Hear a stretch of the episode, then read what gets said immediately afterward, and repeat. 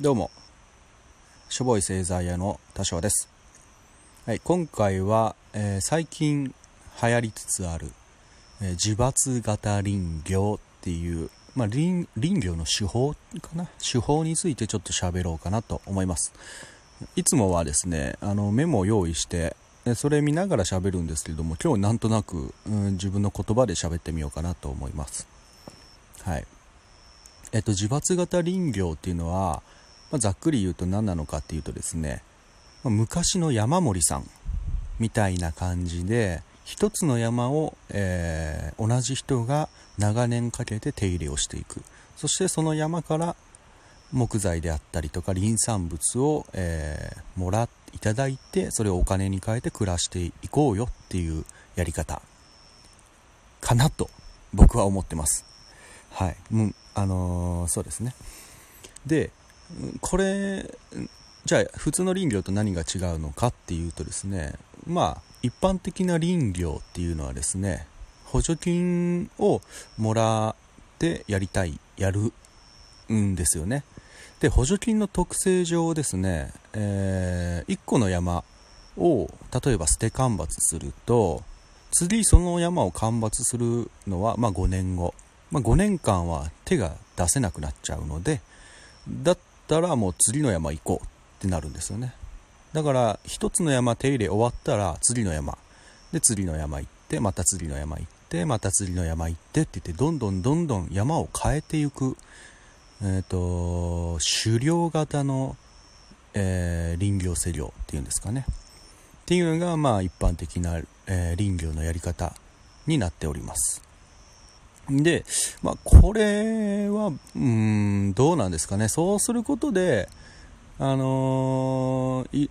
広範囲なな施業ができるのかもしれませんが、その山にあった、えー、施業だったりとか、その山にあった、例えば木を植えるだとか、えー、道をつけるっていうのができなくなっちゃいますよね。なので、どんどん釣りの山行っちゃうわけですからね。はい。で、自伐型林業っていうのはそうじゃなくて1個の山を同じ人が、えー、長年かけて手入れをして、えー、お金をいただくっていう、えーえー、なんだろう手法なんですよね。でこれはですね今、え高知県だったり徳島県だったりですね福井県あといろんな、まあ、全国的にも最近は広がりつつある方法の一つになっております。で、これ何がいいのかっていうと、うんとね、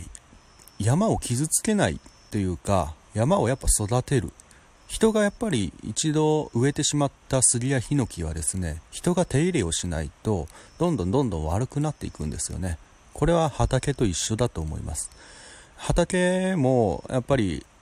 植えたらある程度世話しないとね、枯れちゃうじゃないですか。でどんどんどんどん他の草に負けていってしまうと思うんですけども山も一緒です、えー、人が植えた杉やヒノキ、まあ、松だったりっていうのは人が手入れしないと、えー、どんどん悪くなっていくんですよね。で悪くなっていって枯れていってでそれが川に流れて、えー、ダムぶっ壊してとか、えそういう、えエピソードもあったりします。はい。なのでその1個の山を同じ人が長年手入れをするっていうことで、えー、その山のあのここら辺やばいなっていうところをすぐ直しに行ったりとかっていうのができて、うんと、山をいい山にしていくまあいい山っていうのがうんちょっとざっくり概念的ななんか感じですけどもいい山にしていくっていうのが、えーえー、自伐型林業ですね。はい。でこの自伐型林業何をするかっていうと山に道をつけるっていうのやり方が、えー、代表的なやり方です。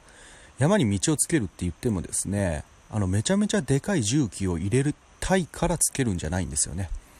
まあ、えー、幅がうんどれくらいだろう？2メーターないくらい、まあ、軽トラが通るくらいの道を山に高密につけていくっていうやり方を、えー、進めています。で、えー、軽トラが通るくらいなので、もうね、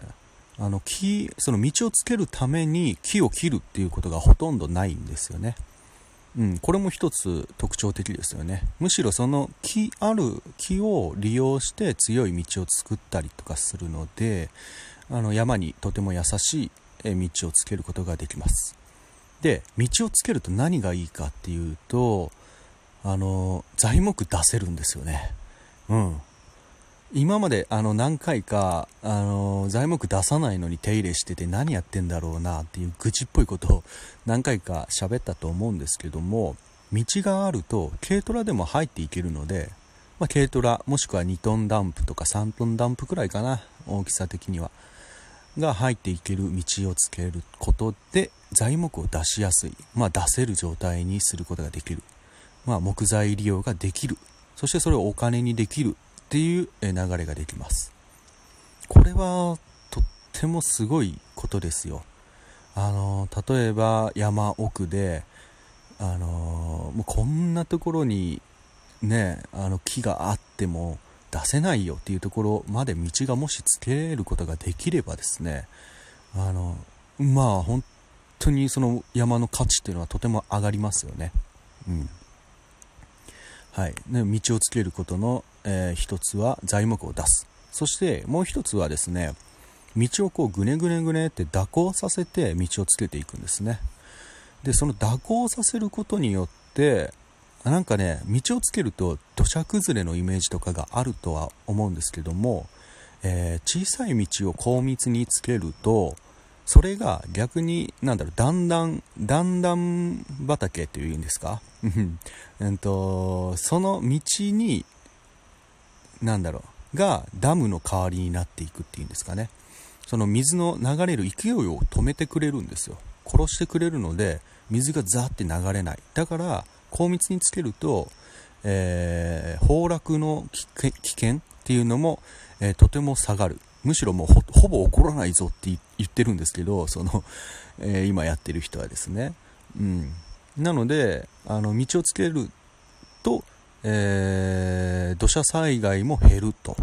いう話もあったりします。はい。めちゃくちゃいいやり方ですよね。あの、材木も出せるし、山にもいいし、えー、土砂災害防止にもつながるっていうめちゃめちゃいい手法が自伐型林業っていうやり方ですね。うん。まあ、ただね、ただ、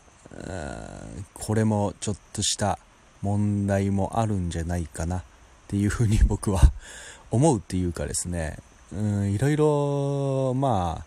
いい面も悪い面もきっとあるんだろうなと思って、まあ悪い面もあったりするんじゃないかなっていうふうに思い、思ったり したり、ちょっと言葉が 詰まりますね。ちょっとナイブな、ナイブな、あの、内容かもしれませんが、まあ、はい。まあ、いろいろあるんですわ。はい。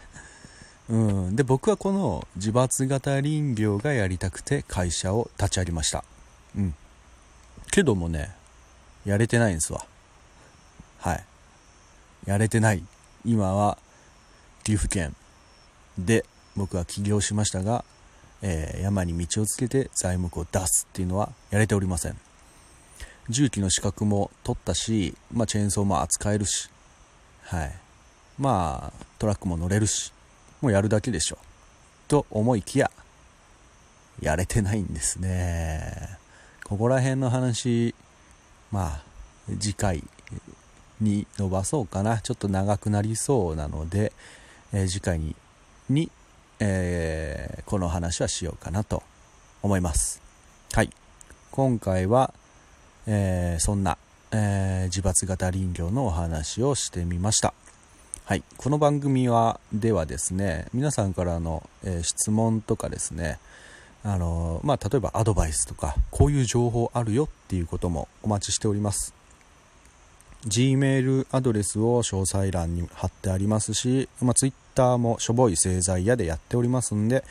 えー、そちらの DM や、え、リプリプライっていうんですかねコメントとかいただければ、うんと、僕が調べたりとかお答えしたり、そしてこのラジオの中でお話しさせていただいたりしようと思いますんで、えー、ぜひぜひ皆さん、えー、そういった反応いただけると嬉しいです。はい。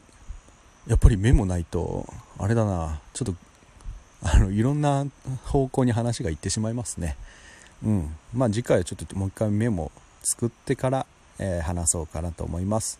はい。では今回は自伐型林業ってまあ大体こんな感じっていうお話でした。